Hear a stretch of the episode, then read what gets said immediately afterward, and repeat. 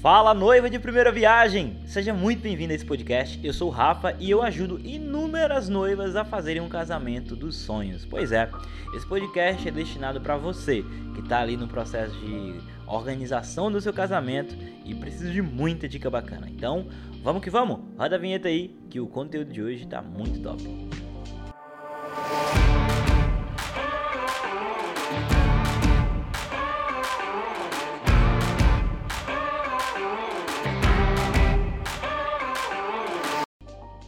Bom, se você é noiva de primeira viagem, né, existe uma coisa que você precisa entender, que é, né, três coisas que você precisa ter literalmente no teu casamento.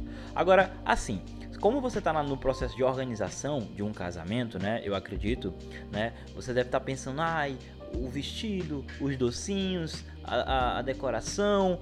A, tá, eu entendo, eu entendo que passa um monte de coisa na sua cabeça, noivinha. Porém, tá? Existem três coisas, como eu disse, que você precisa contratar. E sem muita demora, eu vou logo dizer a primeira. A primeira é o buffet. Você sabia disso?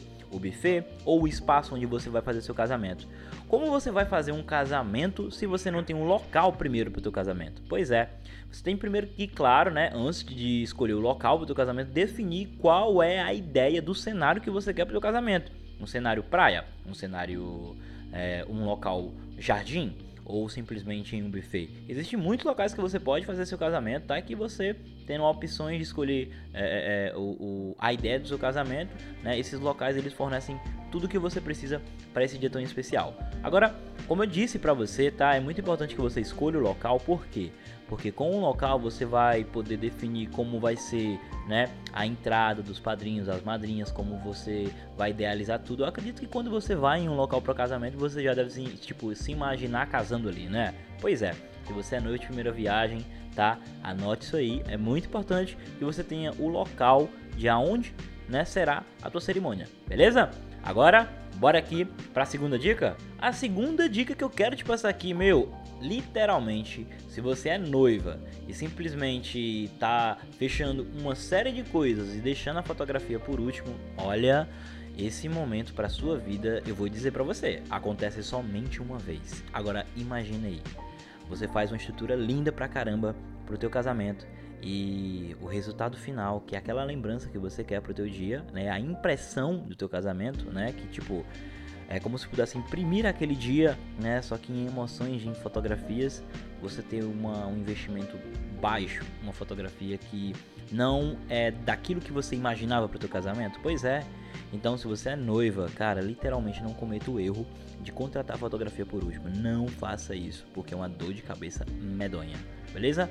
Então já anote isso aí para você. E ó, se você ainda tá sem fotógrafo pro teu casamento, cara, você tá dando bobeira, viu?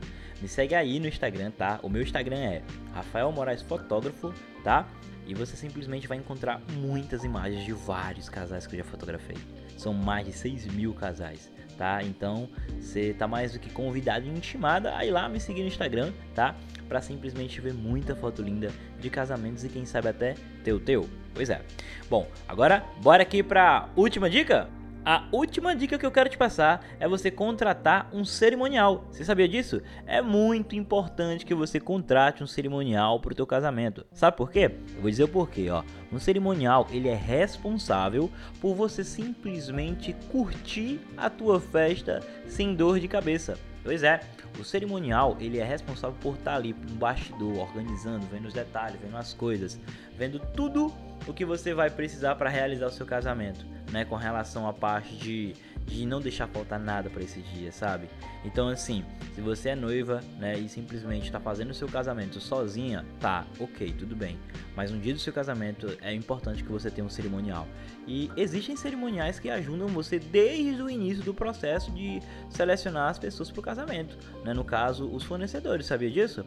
Bom, simplesmente esse conteúdo aqui que eu gravei para você era mais para te ajudar, te passar essa orientação com relação, tá, a três dicas importantes beleza? Não me segue no Instagram, me siga agora, tá bom? E espero que a gente possa se ver nos próximos episódios, tá bom? Grande abraço, valeu e te espero no próximo podcast.